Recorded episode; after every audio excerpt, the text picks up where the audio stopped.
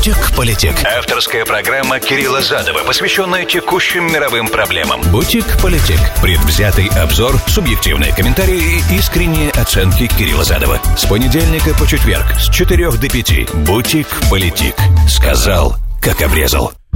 Приветствую, друзья, с вами Кирилл Задов, это Бутик Политик, сегодня 4 января года 2021 С Новым годом, друзья, я надеюсь, что год будет не хуже, чем 19 Да, сейчас у нас так принято говорить 20 был непростым А теперь относительно сегодняшней программы Во-первых, конечно же, у нас непростая неделя впереди, поговорим об этом в начале вот, э, а потом перейдем на международную адженду, поговорим о обогащении Ираном урана до 20%, естественно, и об отказе в экстрадиции Джулиана Ассанжа. Вот такой примерно план на сегодня. Завтра израильским будущим выборам посвятим много времени, потому что там есть интересные тренды, они уже проявлены, они уже видны.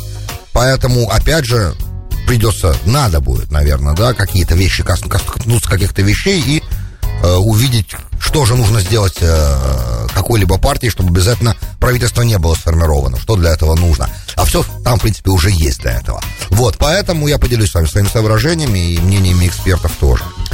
Вот примерно такой план. Опять же, вы, результаты того, что на этой неделе будет происходить, мы уже будем знать 6 числа. Скорее всего, 6 это послезавтра. То есть у нас тут уже будет много-много чего интересного нас ожидает. Вот примерно такой план. Напоминаю, что вы можете мне писать 347-460-0877. Это смс-портал прямого эфира. 347-460-0877. Всем тем, кто в прямом эфире меня слушает, нет, моя Филадельфия, application, iHeart, application, Руиса радио. Везде в нации, все остальные, кто смотрит меня на YouTube, и слушает на SoundCloud, любой точки земного шара, ищите меня в Facebook, Твиттере, задавайте ваши вопросы там, потому что это запись, ну и опять же у вас будет возможность в любое время обращаться ко мне. Если я бодрствую в этот момент, я буду на ваши вопросы отвечать и комментировать ваши комментарии в меру компетенции. Бутик-политик. Сказал, как обрезал.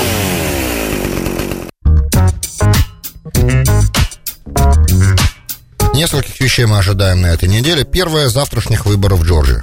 А, господин Пердю и госпожа Лафлер должны переизбраться как сенаторы, что позволит нам сохранить, нам в смысле центристам и консерваторам позволит сохранить большинство республиканское в Сенате, тем самым а, разделение властей даже после 20 числа сохранится в силе и а, по крайней мере, одна палата парламента останется республиканцами из всех ветвей власти, которые есть. Ну, мы считаем, что Суприм Корт сегодня тоже находится под контролем консерваторов, получается тогда примерно пополам на пополам. Получаться будет тогда, что палата представителей и Белый дом будут под контролем демократов, если все пойдет так, как оно запланировано и должно пойти. Да, а, а Сенат и Суприм Корт под контролем консерваторов. Ну, в данном случае Сенат под контролем республиканцев, а Суприм Корт такая вещь, когда судья становится судьей Верховного суда, он становится беспартийным фактически, да? Ну, не то, что он, был, он был беспартийным, не там дело, просто его, его личные убеждения начинают играть меньше и меньше э, роли, а наибольшее значение приобретают его трактовка закона, которая иногда совпадает с с линиями консервативными или либеральными иногда не совпадает, в зависимости от закона, опять же. И, э, как мы видим, периодически это происходит. Далеко не всегда консервативный судья, который назначен, исходя из того, что он консервативный и республиканским президентом, э, голосует в Верховном суде на стороне президента, принимает решение на стороне президента. Это совершенно не обязательно и не гарантированно. Это, кстати, не только в Америке происходит в разных странах. Судьи Верховного суда должны быть объективными и определять э, свое мнение и свой голос законом, а не какими-то какой-то лояльностью к тому, кто их назначает. Ну, иначе такой суд, который только лояльностью определяется своих членов, нам не нужен. Тогда это не настоящий суд и несправедливый суд. Правильно? А суд должен быть справедливым. Это очень важное условие. Поэтому у нас получается так. Значит, если господин э, Пердю и госпожа Лафлер переизберутся завтра в Джорджии, учитывая, что по последним данным республиканцы смогли влить туда достаточное количество бабла, вот, и разница между количеством средств, потраченными демократами и республиканцами, по-моему, сведена уже теперь к минимуму. И есть неплохой шанс, учитывая, что Джорджия это хэвили республиканский штат, и это скорее а, удивительный момент, что Джорджия проголосовала, исходя из сертифицированных результатов выборщиков, да, голосования выборщиков, э, Джорджия проголосовала за Байдена это удивительный момент, и связанный, опять же, с тем, что было много э, mail-in vote и было много absentee ballots, то есть открепительных талонов и голосования по почте, которые традиционно используются чаще всего демократами. То есть удалось демократам активизировать свою базу. Это, этот феномен понятен. Плюс еще Атланта. Атланта голосовала сильно демократически. Атланта это большой центр, большой хаб а, и большой город. Поэтому это произошло, скажем так. И это в, в случае Трампа произошло. Я не знаю, э, голосовал ли Джорджия за Обаму, я сомневаюсь, что это было так.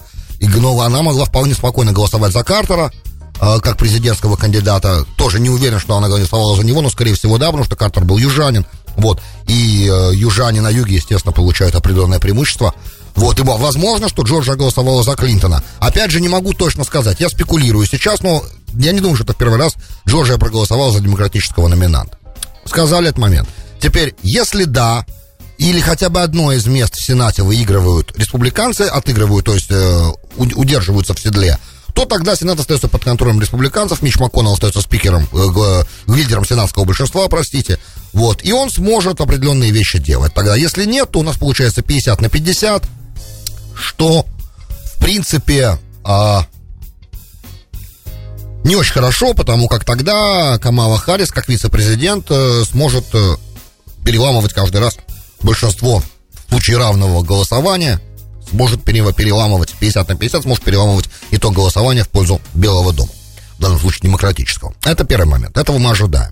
Второй момент, естественно, на следующий день после этого 6 числа Сертификация голосования, об этом уже один раз рассказывал, даже два раза рассказывал. Давайте еще раз я вкратце скажу, что нас ожидает в среду. Значит, в среду нас ожидает э, голоса... пленарное заседание Палаты представителей в новом составе и Сената в новом составе.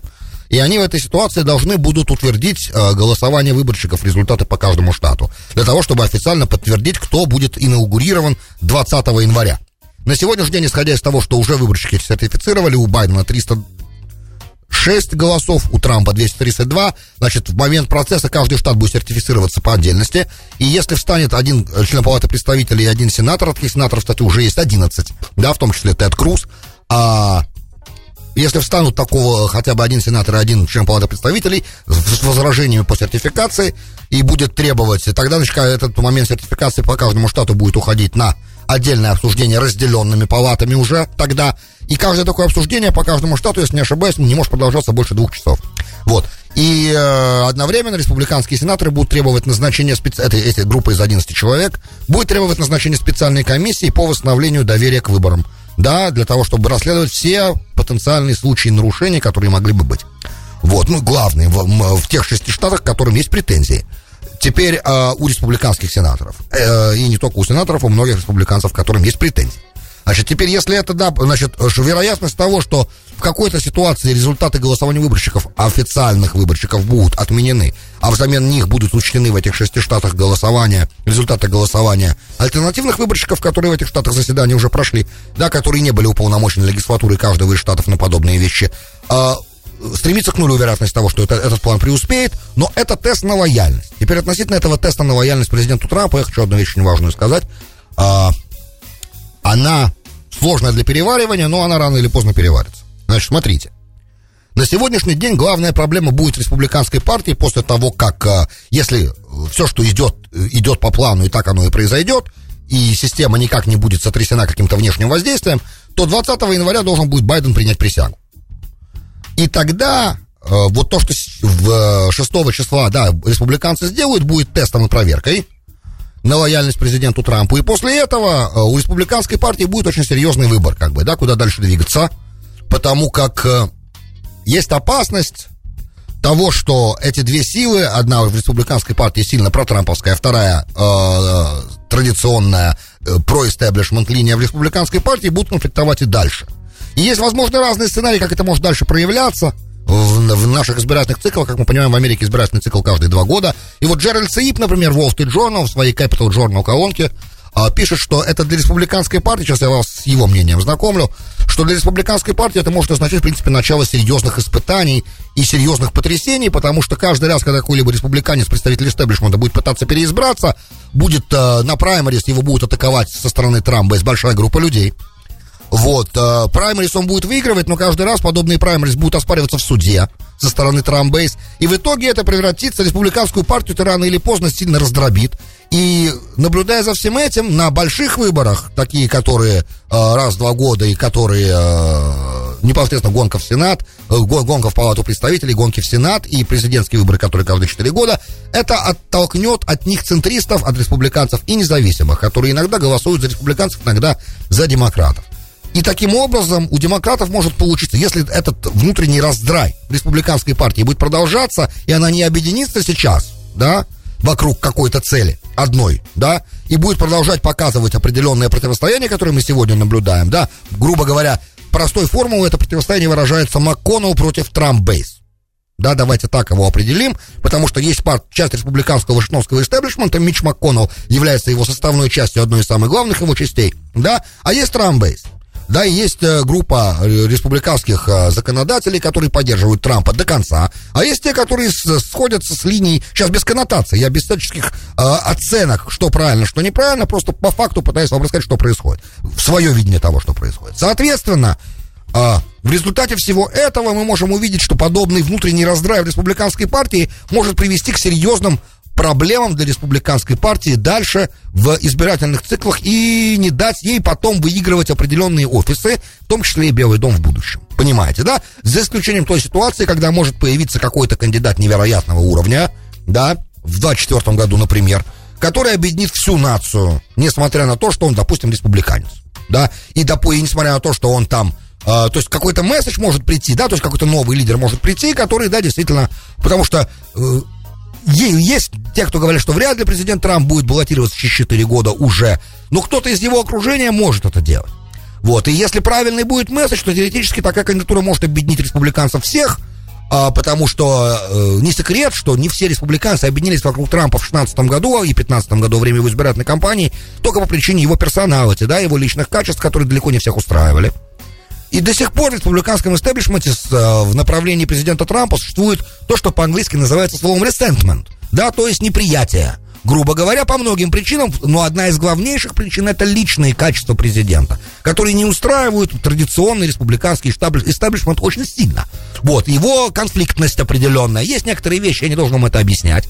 Соответственно, а, у другого кандидата, который пойдет на его же позициях, грубо говоря, относительно Buy America, э, America First, да, даже если адженда будет такая же националистическая, как и адженда президента Трампа, и позиция во внешней политике будет такая же, допустим, грубо говоря, сейчас, да, про, про э, Саудовская Аравия, про Израил, да, будет такая же, как у президента Трампа, например, то такой кандидат, если у него качества личные будут значительно более приемлемые и проглатываемыми, да, усваиваемыми истеблишментом, и он не будет так уж с очень антиэстеблишментских позиций выступать, он не будет революционером, то тогда, может быть, он объединит такую партию. Но сегодня так получается, что президент Трамп партию не объединяет республиканскую, и эти последние удары, которые мы сейчас эти дни наблюдаем, я не хочу подробно их касаться сейчас, я думаю, что все новости этим заполнены сами. Все понимаете. Да, моя задача здесь комментировать международные отношения. Поэтому то, что сейчас происходит, для меня, да, например, означает, в принципе, э, забивание гвоздя в гроб республиканской партии. В той республиканской партии, которую мы привыкли ее видеть до того, как в ней появился Дональд Трамп. Окей, это мое мнение. Теперь дальше вопрос, и мы увидим в будущем, сможет ли э, республиканская партия преодолеть этот момент и переродиться либо как целиком партия про Трамп, либо как партия про истеблишмент, в которой э, и часть про Трамп и часть про истеблишмент, обычная часть республиканской партии, объединятся для того, чтобы решать совместно вопросы, добровольно объединяться, да, и не будут дальше конфликтовать, или нет, конфликт затянется, и тогда впереди у республиканской партии очень непростые времена. Все сказал, ждем завтра, послезавтра судьбоносные моменты. Теперь относительно иранской темы сегодня, которая заполнила все новости. И это главное сегодня международное событие, которое требуется мне комментировать. Ну, смотрите, ребят, с самого начала, с э, прихода Трампа к власти, я говорил вам, что выход Соединенных Штатов Америки из иранской сделки рано или поздно имеет все шансы привести нас к полномасштабной военной кампании против Исламской Республики. Я вам это говорил, и путь, я говорил вам всегда, в любой программе, в любом архиве вы можете это найти, что путь выхода из сделки американский односторонний в итоге приведет нас ну, то есть, не, не в итоге точно приведет, но это путь к войне. Да, и высока вероятность подобного военного конфликта. И с каждым дальнейшим шагом эта вероятность все повышалась и повышалась. Кульминация стала 3 января год назад, ликвидация Касама Сулеймани и э, главы мобилизационных бригад шиитских, э, иракских народных мобилизационных бригад во главе с Мухандесом. Их обоих там замочили, еще кучу народа покрошили фарш этой ракеты американской в аэропорту. Вот, э, год прошел, э, всяческие демонстрации в Багдаде прошли. Никакой акции серьезной пока, с точки зрения как бы акции, акции не было. Но, тем не менее, после убийства, следующим этапом там, да, после ликвидации а, Махсена Фахризаде в конце ноября прошлого года, было принято решение иранским парламентом возобновить обогащение урана до 20%. Теперь маленькая справка, опять же, для тех, кто не помнит, много раз это всеми объяснялось, должен это произнести еще раз и я. К сожалению, я не люблю это повторять, но надо это повторить. Значит, одно дело обогащение до 5%, оно может очень долго тянуться, и э, это долгий процесс, но от, да, и до 20% достаточно долгий процесс. Но когда у вас есть уже достаточное количество 20% обогащенного плутониума, да, то это уже то до оружейного грейда очень быстро уже дальше обогащение идет. То есть 20% обогащения это та критическая цифра, с которой все очень быстро происходит. Значит, если они правда сегодня, как они объявили и приняли решение, начали обогащение 20%, то и дальше мнения экспертов разделяются. Сколько им времени надо для подготовки одного ядерного заряда. Опять же напомню, заряд сначала испытать, значит, построить надо сайт для испытаний, скорее всего, подземный. Нужно сам заряд сконструировать, и нужно иметь достаточно обогащ... Э, количество обогащенного плутония, по-моему, до 90%.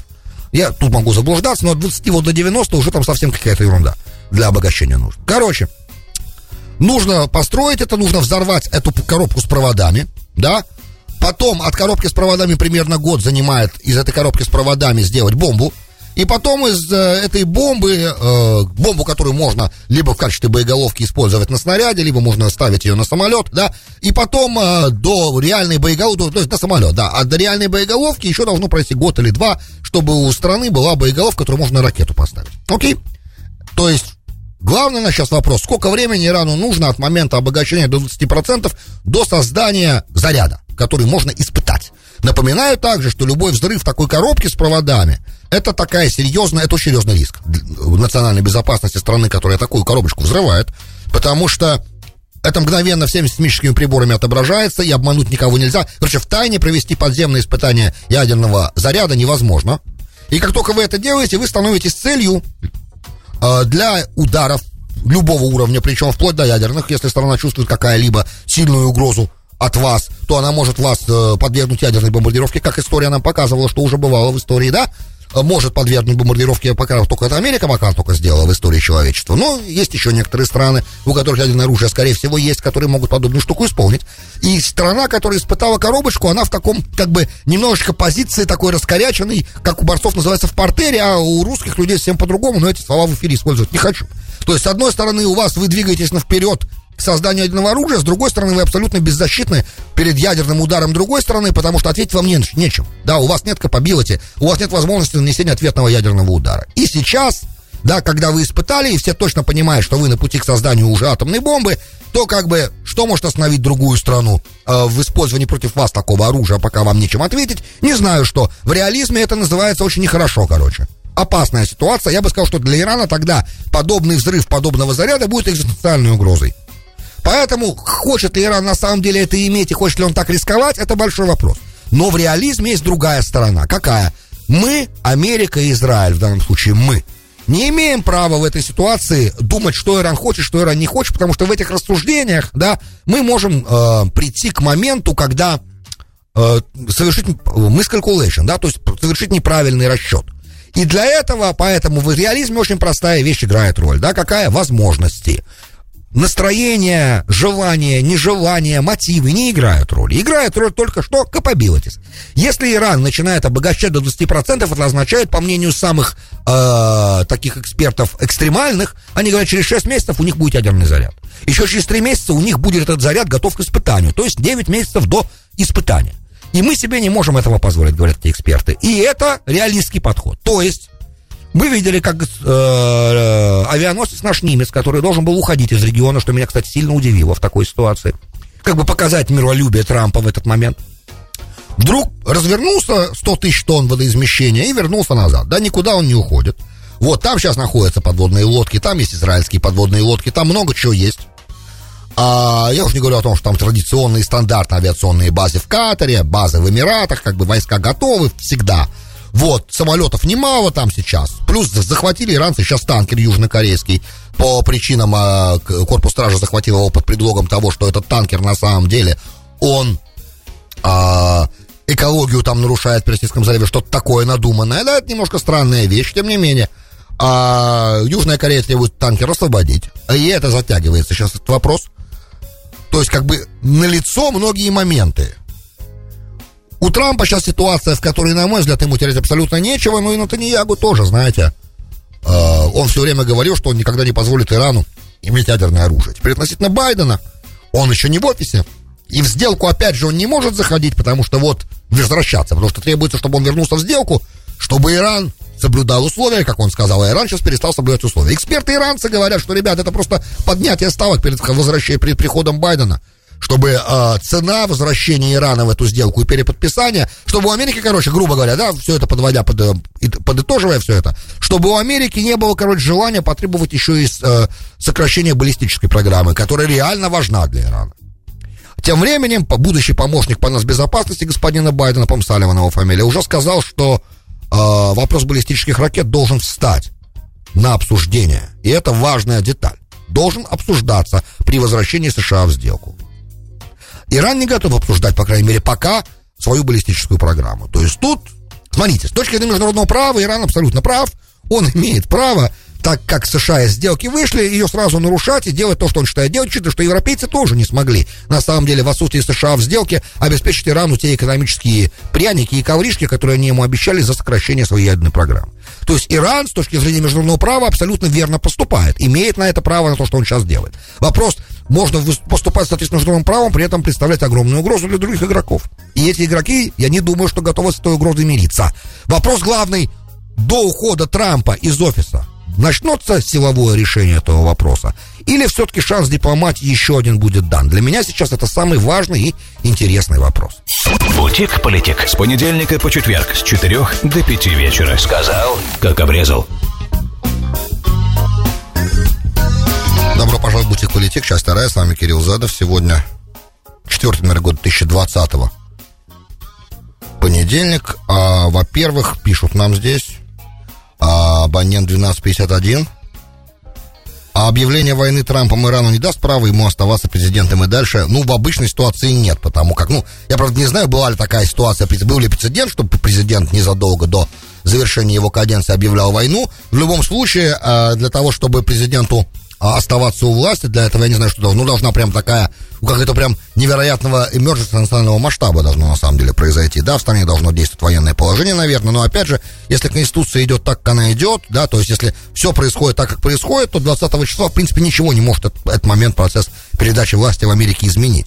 А во время Второй мировой войны, я так понимаю, просто выборов э, э, было, было как бы э, третий срок Рузвельта начинался.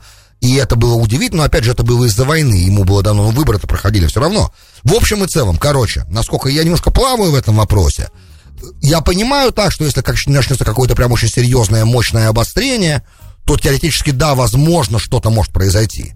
Но э, обычного плана военные действия на чужой к тому же территории вряд ли могут иметь какой-то такой эффект, который э, заставит, допустим, и кто для этого нужен, для того, чтобы полномочия нынешнего президента продлить. Я так понимаю, нужно для этого, опять же, пленарное заседание Конгресса. Это вопрос конституционному адвокату. Но по-простому ответ на ваш вопрос нет. Значит, теперь следующий момент, о котором я хотел поговорить. А,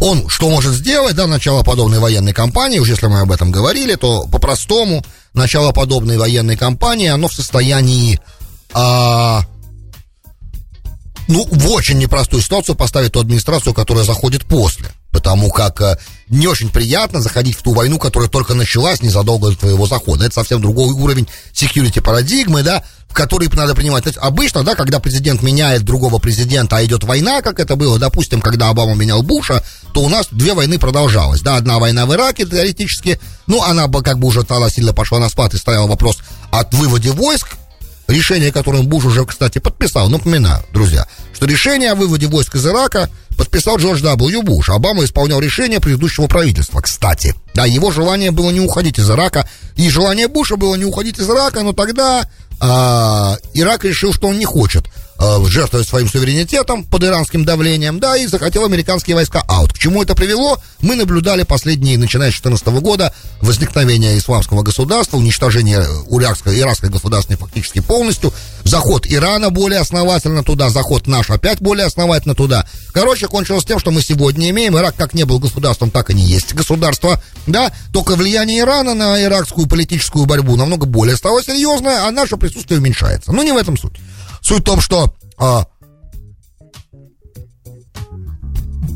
Обама принимал дела у Буша, когда в Афганистане война шла и требовал принимать решение, увеличивать ли контингент или уменьшать контингент, что делать. Потери увеличивались американского контингента там. Вот, это одна ситуация. Та война уже к моменту прихода Обамы к власти в 2009 году, принятием присяги, уже шла 6 лет. Не, в Афганистане 8 лет. С другой стороны, если война только-только началась, неделя, допустим, всего или две, да, как потенциально в нашей ситуации возможно, это совсем другой, другой расклад, потому как, в принципе, вы знаете, что президент надо 60 дней, президент имеет право 60 дней вести эту войну без одобрения Конгресса, а потом через 60 дней Конгресс должен собраться и сказать да или нет. Теперь представьте себе, когда у вас уже там войска, у вас уже там бомбардировка, у вас уже там конкретно по полной программе находится воинский контингент, уже высаживается где-то. То есть, короче, мясорубка идет, и тут Конгресс вдруг решает, нет, мы не хотим. А, это что ж получается, что американские законодатели подвергнут опасности жизни американских солдат? Нет, не подвергнут. Поэтому, если уже президент войну начинает, скорее всего, он, ее же, ее дальше Конгресс продолжает.